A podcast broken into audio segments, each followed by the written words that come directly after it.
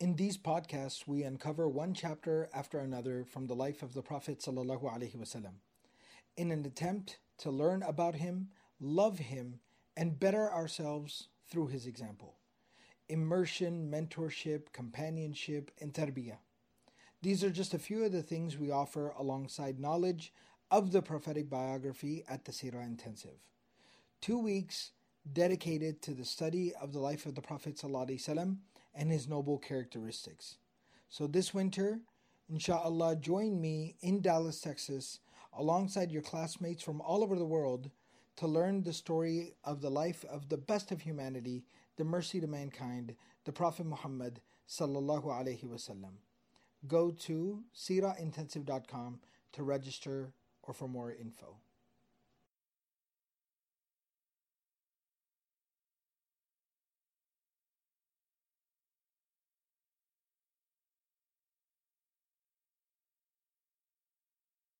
Bismillah, walhamdulillah, wa salatu wa salamu ala rasulillahi wa ala alihi wa sahbihi. Inshallah, continuing with our study of the life of the Prophet sallallahu alaihi wasallam, As-Siratu Nabawiyya, the prophetic biography. In the previous session, we were discussing and talking about um, the events in the aftermath of the Battle of Khaybar.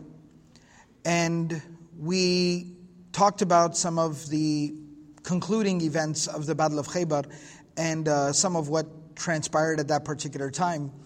What we'll be talking about today, inshallah, are some of the very interesting expeditions, some campaigns that took place post Khaybar.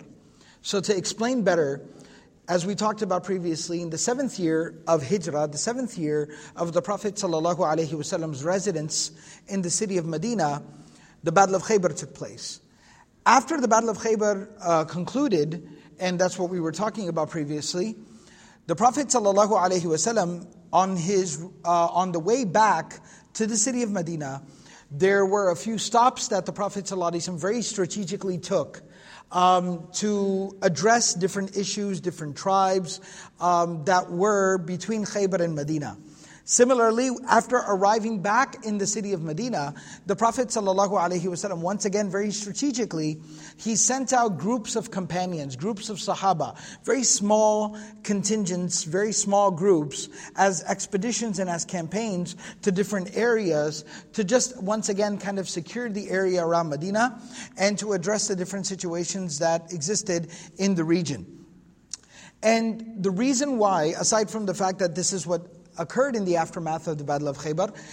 At the same time, there are some very profound lessons um, in each of these expeditions. And I'm going to specifically highlight the ones where there are some very, very intriguing, some very remarkable, some very necessary lessons, where we see both truce, peace being established through these expeditions, but we also come across some tragedy that occurred in some of these expeditions as well. The event that we're going to start off with um, is it discusses some, you know, uh, it discusses the establishment of peace. And that was that the Prophet ﷺ, on the journey back from Khaybar to the city of Medina, the Prophet ﷺ passed by Al-Waqidi, uh, Ibn Ishaq, Ibn Kathir and others, they mentioned this, that the Prophet ﷺ arrived at a particular place, at a, uh, at a particular location, and it was the place of Tayma. And at this place of Tayma, there was a Jewish tribe that resided here. Now, you can imagine, obviously, there were some tensions that existed between the Muslims and some of the Jewish tribes of the region.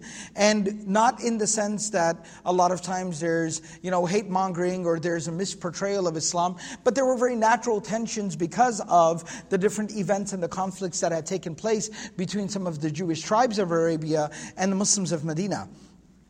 So there was a Jewish tribe at this particular place, and the Prophet ﷺ stopped there, and the Prophet ﷺ, you know, um, he, when they stopped there, they didn't realize that the Jews at that place of Tayma, they had basically assembled and they started to launch an attack against the Muslims because they were very defensive. Those tensions were very high because they were coming back from Khaybar. And so the Prophet ﷺ, he reached out to them and he basically told them that we call you to peace, we call you to a truce. And the Prophet ﷺ gave them some time to deliberate.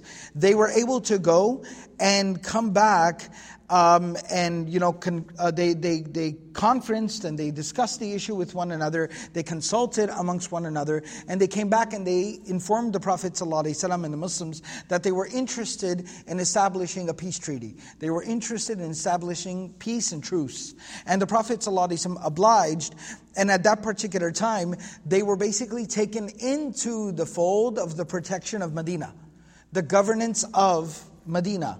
And what that basically meant was that they were free to live there, they were free to practice their religion, they were free to even govern, govern their social affairs as they saw fit.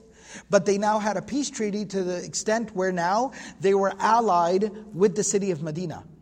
And the Prophet ﷺ went as far as telling them that they would be left to be able to continue their uh, business as they saw fit.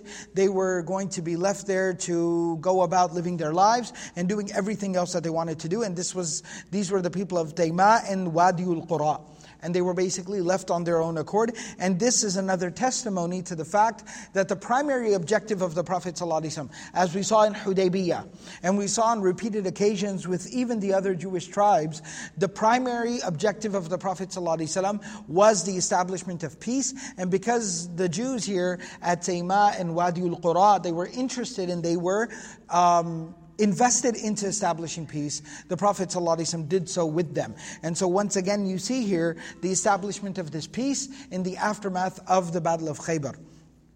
Now, the next few things that I'm going to talk about here are some of the tragic events that occurred in, in these expeditions in the aftermath of Khaybar, and there are some very, very profound lessons here. First and foremost, when they left Khaybar and they proceeded towards Wadi al-Qura, there was um, a man who was basically, you know, serving the Prophet wasallam. His name was Mid'am. This man was basically a slave, and he was given into the service of the Prophet wasallam. The Prophet wasallam honored him. And the Prophet ﷺ dignified him and basically told him that he was allowed to be with them and be like a personal assistant, a khadim of the Prophet ﷺ. And I mentioned just a little while ago that when they arrived at the place of Wadi al Qura, that the, they, they were very nervous, they were very anxious, the Jews of Wadi al Qura. So I mentioned how they had already assembled to launch an attack to kind of ambush the Muslims, or at least attempt to do so. And they had launched a few arrows. One stray arrow ended up striking this same man, Mid'am, this servant. It ended up striking him. And he ended up dying from this particular arrow, from being struck by this arrow. And when he died due to that, many of the Sahaba, the companions who were there, they started to say, Hani an lahu bil Jannah. Hani an lahu bil Jannah. That, you know, congratulations to him, congratulations to him, he will go to paradise. And the Prophet ﷺ said something very, very interesting at that time. He said, Kalla. He said, absolutely no, which is very shocking. Because we know that the disposition of the Prophet ﷺ was towards mercy, the benefit of the doubt. He said, Kalla, والذي نفسي بيده إن الشملة التي أخذها يوم خيبر من الغنائم من المغانم لم تصبها المقاسم. The Prophet ﷺ was informed by Jibril alayhi salam of the fact that Mid'am, this individual, on the day of Khaybar, when the spoils of war were being gathered and collected, before they were rightly distributed, this man Mid'am ended up going into the spoils of war when no one was looking, and he snatched a shawl from there. And he hid it and he stashed it in his stuff. He basically stole a shawl from the spoils of war. And the Prophet ﷺ said, لَتَشْتَعِلُ عَلَيْهِ نَارًا that that shawl has now is symbolic of a shawl of fire over him. That he will be punished for this. Because this was such an egregious violation of trust in such a sensitive place. And when the prophet ﷺ made this proclamation when he made this proclamation people heard this and they were taken aback they were shocked by this Ja'a rajulun ila Rasulullah sallallahu alayhi wa sallam bishirakin aw shirakain. Another man came to the Prophet sallallahu sallam with a spear or two spears, with some type of equipment. And he basically said, O Messenger of Allah, I also kind of picked this off the heap. I kind of snatched this from the collection wrongfully. And the Prophet ﷺ said, Shirakum min narin, o shirakani min nar. The Prophet ﷺ, these were spears made of fire. I mean, these could have led you to the fire of hell. And this is reported in the Sahihain, this is in Bukhari and Muslim. And if we kind of pause here and really understand and think about what's being said, it seems very harsh. Somebody sacrifices, right, puts their life on the line, gives their time and everything, their energies, everything, and they go out for the sake of Islam, for the cause of Islam. They commit a minor indiscretion, right? in terms of the value of the property. What's a shawl worth? What's a spear worth? Right? It's not millions of dollars. And it's so severe, the repercussions of it, that there's talk of the fire of hell as a consequence. But the lesson here is very, very important. That with the level of responsibility, because you also have to understand that when somebody went out, you know, in jihad, somebody went out to fight on the front lines, somebody went out on these expeditions and campaigns, there was a lot of respect. There was a lot of prestige. There was a lot of honor. There was a lot of trust that came with that. People admired you. People looked at you as a hero, as a leader, as somebody to follow. And when you find yourself in that position, there's great reward. There's even great, you know, intrinsic benefit to you, in, even in the short term, aside from the long term of the akhirah. But that also comes with a serious level of accountability and responsibility. That when you violate that responsibility, you are trusted so much that you're on the inner circle of the Prophet. That that man who took the shawl, the Prophet trusted him. He was personally assisting the Prophet ﷺ, handling the Prophet ﷺ himself. He was there where all the meetings were happening. He had full access to where all the goods were being stored. That's a lot of trust. But when you violate that trust, the repercussions are also very severe. And that's the Prophet ﷺ expressing that disappointment. And that, that, that very severe reprehensibility of that. Now, the reason why I made a point of mentioning this, and not only mentioning it, but emphasizing this point, because we have to also understand and internalize that. We have an opposite, we almost have a reverse logic, an opposite logic that basically operates within our communities that we conduct ourselves with. What I feel today, a very common trend, a very common thought process, is that if I'm sacrificing a lot, if I'm doing a lot of work, if I'm investing a lot, if I'm you know, stepping forward, and I've done a lot, and then I commit some type of violation of trust, I have earned the capital, I have earned the leeway, I have earned the privilege where nobody can hold me accountable. If somebody says, Why did you do that? How did you do that? How could you do that? Really? You're going to talk to me? You know who I am? Do you know what I've done? But the Prophet ﷺ is teaching us quite the opposite. You sacrificed, you gave a lot, that's very good, but you did it for yourself. You didn't do anybody any favors. You did not do God any favors. You did not do the Messenger of Allah any favors. You didn't do Islam any favors. You didn't even do the community any favors. I understand we should be respectful of those who serve the community. That's fine. But those who serve the community can never, ever conduct them, themselves with a level, of entitlement and impunity. Right? This is a session about the life of the Prophet ﷺ, and we're supposed to connect it to kind of real life and what's going on, but I don't want to pollute it by talking about the entire political scene right now. But you see exactly that.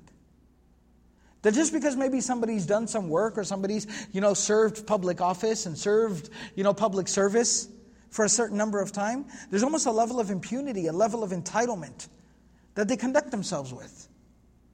That they're above the law now.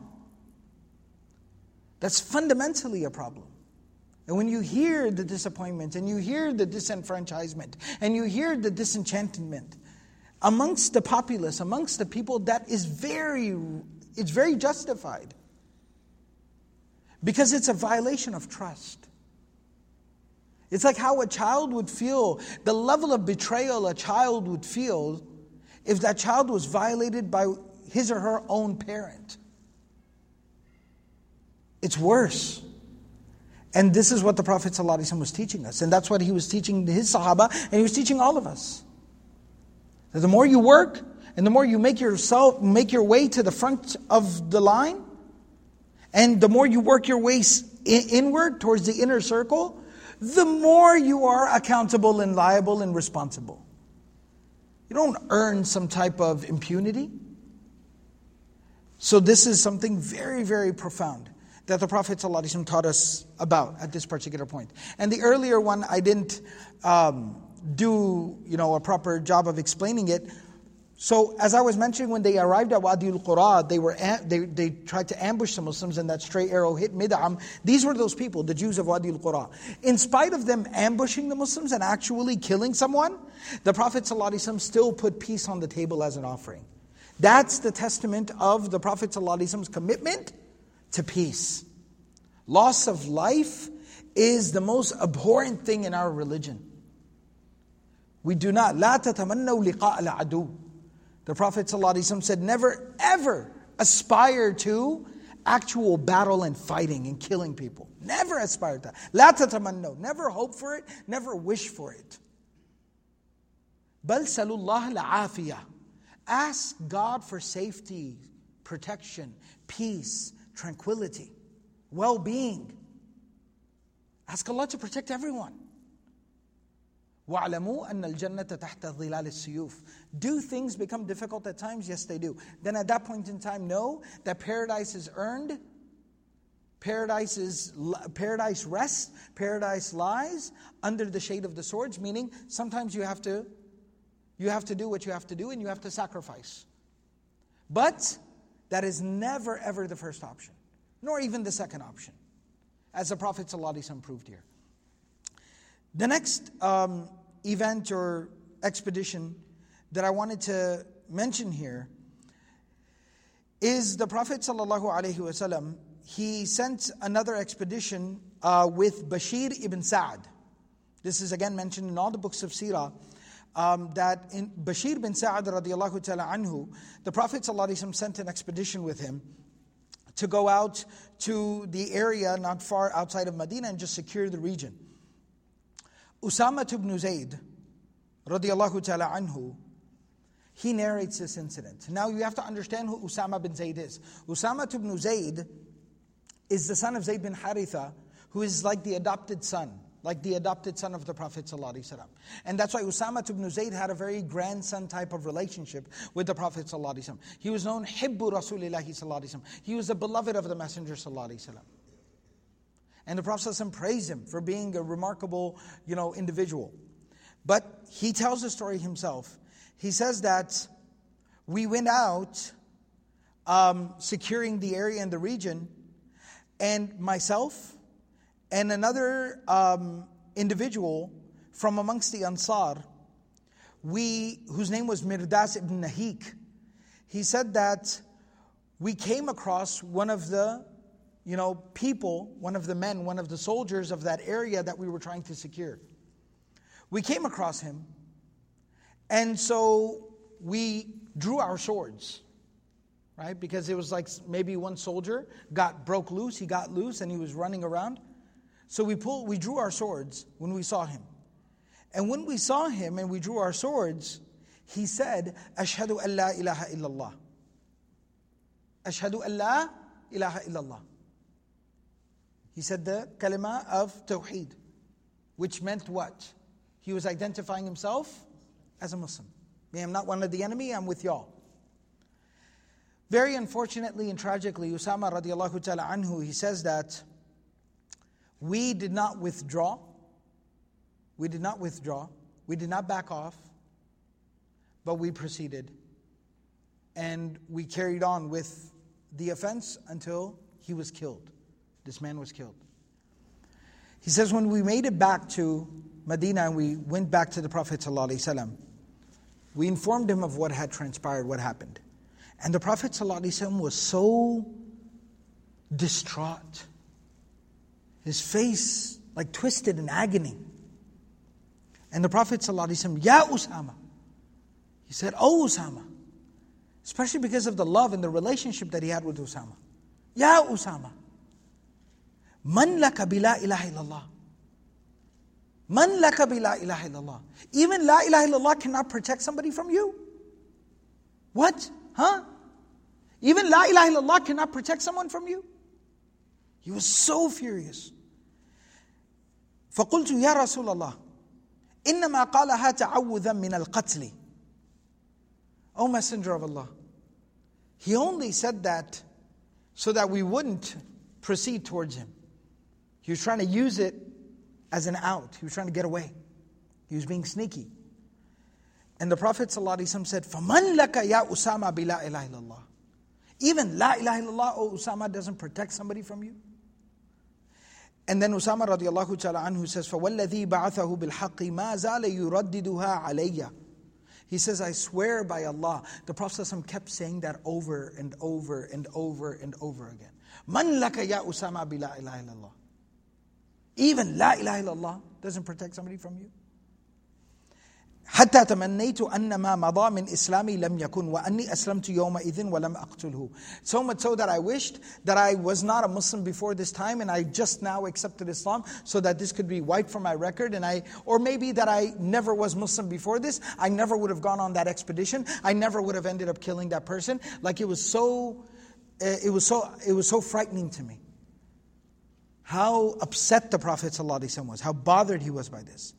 فقلت إني أعطي الله عهدا ألا أقتل رجلا يقول لا إله إلا الله أبدا فقال بعدي يا أسامة فقلت بعدك He said that at that point in time, I said to the Prophet ﷺ, I take an oath today that I will never, ever raise my sword against anyone who has ever said La ilaha illallah ever again. And he said, even after me, O Osama, he said, even after you, O Prophet I will stay firm.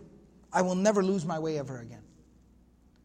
You see, once again, the, the theme, the point that I'm trying to make here, the sanctity, the value of life. And you see how distraught the Prophet was and how he held people accountable. There's another very similar story to this as well. Ibn Ishaq and others, they mentioned this as well from Abu Hadrad.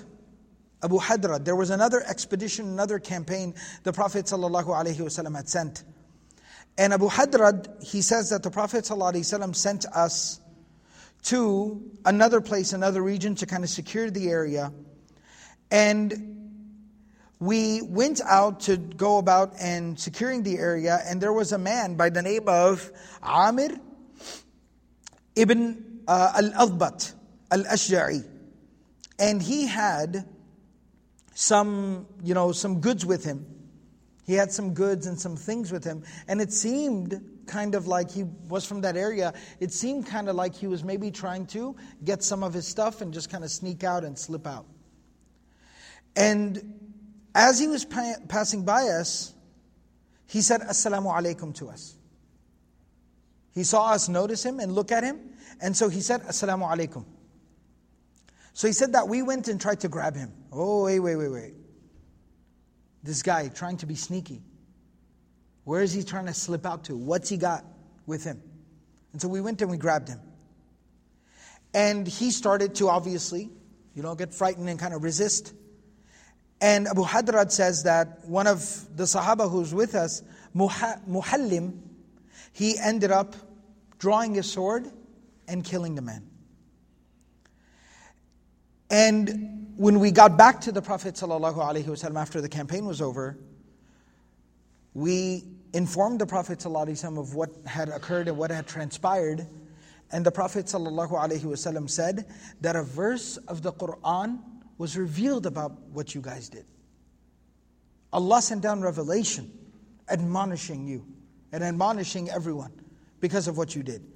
And the ayah of the Quran, Surah An-Nisa, ayah number 94, يَا أَيُّهَا الَّذِينَ آمَنُوا إِذَا ضَرَبْتُمْ فِي سَبِيلِ اللَّهِ فَتَبَيَّنُوا When you go out on these expeditions, on these campaigns in the path of Allah, fi sabilillah, then clarify. Be very clear. وَلَا تَقُولُوا لِمَنْ أَلْقَى إِلَيْكُمُ السَّلَامَ لَسْتَ مُؤْمِنًا And don't you dare ever say to somebody that says salamu alaykum to you that you are not a believer. تَبْتَغُونَ عَرَضَ الْحَيَاةِ الدُّنْيَا Do you just want the material things of this world that if you kill him then you take his goods? فَعِنْدَ اللَّهِ مَغَانِمُ كَثِيرًا God can provide you plenty spoils of war if that's what your motivation is. That's very harsh. Like Allah is telling them, is all you wanted was material things? Allah would have given you material things. You didn't have to kill an innocent soul just to acquire that. This is Allah subhanahu wa ta'ala reprimanding them because Allah subhanahu wa ta'ala can do so. كذلك كنتم من قبل فمن الله عليكم فتبينوا إن الله كان بما تعملون خبيرا Allah is constantly informed of what you do. This is also narrated in the Musnad of Imam Ahmad. So once again we see that same profound lesson here that you have to be very clear and very cautious. Even in a state of war, even when there is active engagement with the enemy, you have to have so much clarity and so much confirmation before a sword is ever raised, before a weapon is ever raised towards another human being. And this was another one of those incidents. Another um, similar incident where there's a very profound lesson here as well now it's kind of changing the theme a little bit. The, the, the second theme that I wanted to address here, which also, once again, somewhat alluding to what I talked about before, but the responsibilities of leadership, but somewhat from the other side. We talked about the, you know, the, the responsibility on the, on the shoulders of those who might find themselves in the front line, in the front ranks. But this now, another expedition has a very profound lesson about the fact that even Yes, we try to respect the chain of command. We try to respect the structure that's in place as much as possible, but we do not attribute, we do not attribute infallibility towards anyone. But we still have to remain critical. Respectfully critical, but we still have to remain critical. And there's no blind following of any human being in our religion. There's Allah subhanahu wa ta'ala, and there is the Messenger of Allah sallallahu alayhi wasallam, and outside of that, we do not blind follow anyone. فَرُدُّوهُ إِلَى اللَّهِ وَالرَّسُولِ We measure what they are telling us up against what God and His Messenger have taught us. And there's a very profound story. The, in another expedition that the Prophet ﷺ sent, this is mentioned in the Sahihain in Bukhari and Muslim. The Prophet ﷺ sent an expedition at the leadership, at the forefront of that expedition, was Abdullah ibn Hudhafa as-Sahmi, a very notable companion of the Prophet ﷺ. Ali bin Abi Talib radiallahu anhu narrates this incident. He says that the Prophet placed Abdullah ibn Hudhafa as-Sahmi, who was an Ansari, a Sahabi of Medina, he placed him at the head as the leader of this, um, you know, uh, at the head of this expedition, this campaign, this group of Sahaba radiallahu anhum. And he collected, you know, a group and a placed them under his leadership. And the Prophet ﷺ told them, he advised them, أَن يَسْمَعُوا لَهُ وَيُطِيعُوا That you listen to him and you obey him. You do what he says. So the narration goes on to say, فَأَغْضَبُوهُ فِي شَيْءٍ While they were out on the expedition, he became agitated with them. The group that he had, that he was responsible for, he became agitated with them for some reason. They upset him. Maybe they weren't doing what he said or whatever the case was, and they upset him. So he got very angry and he called all the troops together. Everybody now. And he said, Ijma'uli hataban. Go out and gather firewood for me. So they fajama'u. They went out and they gathered the firewood together and they piled it up. فَقَالَ أَوْقِدُوا نَارًا Now he said, now start a fire with that firewood. And they started a fire until it started fa'uqadu until it started burning pretty big. Then he said that. Then he says. "Alam يأمركم Rasulullah sallallahu alayhi wa عليه وسلم أن تسمعوا Did not the messenger of God sallallahu الله عليه command you? Did he not tell you to listen to me and do whatever it is that I tell you to do? And they said, absolutely. قالوا بلا, of course he did. So he said, "Fadkhuluha." Now jump into this fire. I'm in charge. Go. فَنَظَرَ بَعْضُهُمْ إِلَى بَعْضٍ They started looking at one another. وَقَالُوا إِنَّمَا فَرَرْنَا إِلَى رَسُولِ اللَّهِ صلى الله عليه وسلم مِنَ النَّارِ They responded to him. They said, listen, sir, we came to the Prophet ﷺ to escape the fire. Meaning, spiritually speaking. We came to the Prophet ﷺ because we wanted to get away from the fire. And here you're telling us to jump into a fire? And at that time, the narration says, فَسَكَنَ غَضَبُهُ وَطُفِيَتِ النَّارُ He kind of calmed down a little bit, and the fire was extinguished at that time. When they got back to Medina, when they got back to the Prophet ﷺ, they told him exactly what happened. Look, this is what transpired. They gave the report. The Prophet ﷺ said something so profound. So profound. He said, لَوْ دَخَلُوهَا مَا خَرَجُوا مِنْهَا If they would have entered into the fire, they never would have come out from the fire. Which means if they would have jumped into the fire out of this mistaken notion of obedience and compliance, that would have led them to the fire of hell. This would have counted as them killing themselves pointlessly, wrongfully. إِنَّمَا الطَّاعَةُ فِي الْمَعْرُوفِ The Prophet ﷺ said, Yes, you should obey your leader, but you only obey your leader in things that are right, not in things that are wrong. And again, that's very profound. Once again, on, you know, again, on the side of those who might be following, who might be the congregants, that we do have a very analytical, critical perspective. It's respectful, but still, we are always analytical and critical. That what the leadership is dictating to us, is it in compliance? Is it in line with what Allah and His Messenger have taught us? Yes or no? That's the question. And number two, it's also a powerful lesson to those who find themselves in a position of leadership that you you are only owed the respect and the obedience of your flock as long as you are trending in the correct direction, as long as you are doing the right thing. But you do not have the right, again, no entitlement here. You do not have the right to push your flock, to push your people into the direction of evil, to ask them to do something unjust or wrong. Absolutely not. You do not owe anyone any type of obedience or compliance if what they're asking you to do is something that goes against what Allah and His Messenger وسلم, have said. This is another very, very remarkable and profound lesson um, from amongst these campaigns and these incidents. The next thing that I wanted to mention here um, is that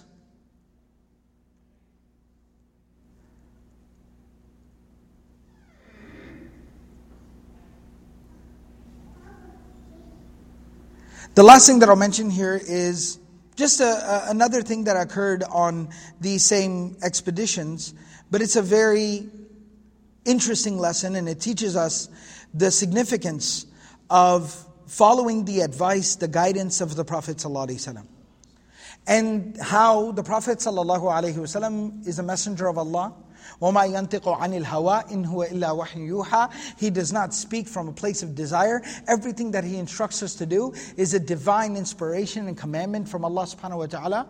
And how our safety and our well-being and our benefit is in following the sunnah of the Prophet ﷺ, the instruction of the Prophet ﷺ, the guidance from the Prophet ﷺ to the best of our ability. There's a very interesting thing that's also mentioned where on the return back from the journey of Khaybar, when they stopped at Wadi al Qura, as we talked about, and then they arrived back to Medina, they arrived back, they got to the outskirts of the city of Medina in the evening time. And I've actually talked about this before that the Prophet ﷺ had given this instruction. The Prophet ﷺ had given this instruction where he said, لا تطرقوا النساء بعد صلاة العشاء. That do not arrive home late at night. What he basically meant by that was that when you get close to home, if it's already evening time, if it's already nighttime, especially keep in mind that they didn't have the ability to send a text message or make a phone call, that if it's already evening time where your family cannot receive the news of the fact that you've arrived and prepare for your arrival to welcome you home, then wait till the following day so that the news reaches home that you have arrived and that they can actually welcome you home and make preparations accordingly. The Prophet ﷺ had always taught the Sahaba this lesson. When they arrived on the outskirts of the city of Medina back from the journey of Khaybar, one particular Sahabi, he says, uh, one particular Sahabi, his name is not mentioned here, that he became very anxious and impatient. فَطَرَقَ أَهْلَهُ He went ahead and just went home at night. Going against, now keep in mind this, the Prophet ﷺ had not forbidden this. This is a powerful lesson here. The Prophet ﷺ had not said it is haram to go home at night. No, no, it's not haram. You can go. I advise you not to go though. See, how often is it that we hear about something from the sunnah of the Prophet ﷺ, the guidance of the Prophet ﷺ, the advice of the Prophet ﷺ? How often is it that we hear of something, we come across something, and immediately our first question is, is it, is it is it fard? Is it haram? Is it a sin? Like, do we have to? Do we, should we not at all? Is it prohibited? That's immediately where our mind goes. We have a very bottom line mentality. But you have to understand the objective, the place, the benefit of having the Prophet ﷺ in your life. Having the sunnah of the Prophet ﷺ in your life. The benefit of it is, is that it allows you to grow beyond that bottom line. It helps you become a better version of yourself. It helps you live a, a, a, more fruitful, a more beneficial existence. It enhances your existence, it illuminates your life. So we immediately have a bottom line mentality. Is it prohibited? So the Sahabi went ahead and went home against the advice of the Prophet. And the Prophet hadn't forbidden it, so he said, fine. But my advice is you don't. He ended up arriving home now, I know that this is going to raise some curiosity, but a lot of times there's details that are not mentioned because they're not they're none of our business. All the narration mentions is فَطَرَقَ أَهْلَهُ He went home at night فَوَجَدَ مَا يَكْرَهُ And he found something that he could not tolerate. He found something that he did not like. What that means, Allah knows best. The narration leaves it very general because it's nobody's business. They didn't, they didn't come to the Prophet with it. Nobody, they, it's nobody's business. But it just says that he found something he did not like. He, he came across something he could not, he felt like he couldn't tolerate. فَخَلَّى سَبِيلَهَا وَلَمْ يُهِجْهَا And the narration basically says that he initially thought about leaving his wife due to whatever it is that he found, whatever transpired and occurred, he thought about leaving his wife. But then it says that وَظَنَّ بِزَوْجَتِهِ أَن يُفَارِقَهَا But he found it very difficult to be without his wife. وَكَانَ لَهُ مِنْهَا أَوْلَادٍ They had children together. وَكَانَ يُحِبُّهَا And he loved her very, very deeply. He really, truly loved her. They had children together, they had a home, they had a family, and he loved her very deeply. So he ended up having, he ended up deciding to stay with his wife. But it was something that remained, you know, uh, it was something that remained very stressful in their lives together. It was something that always weighed very heavy on him. Whatever transpired, whatever happened, whatever it is that he came across, that broke his heart. But because it was so difficult for him to leave her and to leave his, you know, and to break up their family. He struggled with not leaving her. But it was something that really caused damage to their relationship. And that's why Ummu Ammara, Ummu Umara, radiallahu ta'ala anha, the Sahabiya who narrates this incident, she says, فَعَصَى رَسُولَ اللَّهِ صَلَّى اللَّهِ وسلم فَرَأَى مَا يَكْرَهُ He disobeyed the Prophet sallallahu alaihi wasallam. That's something very profound you have to understand. He didn't do anything haram. مرتكب الحرام ومرتكب الكبيرة He did not do something haram. He did not commit a major sin by going home at night. But he did not follow the advice of the Prophet ﷺ and he paid the price for it. Now, would whatever transpired not have transpired if he hadn't gone home at night? We don't know. But it's not our job to play what ifs and what, uh, what, what nots. The point of the matter is that there is a profound, unforeseen benefit and blessing in abiding by the guidance, the advice of the Prophet. This is why we study the life of the Prophet. This is why we study the seerah. This is why we learn the sunnah of the Prophet. So that it can enhance our lives, so that we can have a life full of blessings. May Allah subhanahu wa ta'ala allow us all to study the life of the Prophet. And may Allah subhanahu wa ta'ala make the study of the life of the Prophet a profound blessing within our lives. And may Allah subhanahu wa ta'ala allow us to live and abide by the guidance of the Messenger sallallahu alayhi wa sallam. Subhanallah wa bihamdihi, subhanakallah bihamdik, nashadu wa la ilaha illa anta, nastaghfiruka wa natubu ilayk. We'll stop here. And next session, inshallah, we'll be talking about Umratul Qada, the Umrah of the Prophet sallallahu alayhi wa sallam.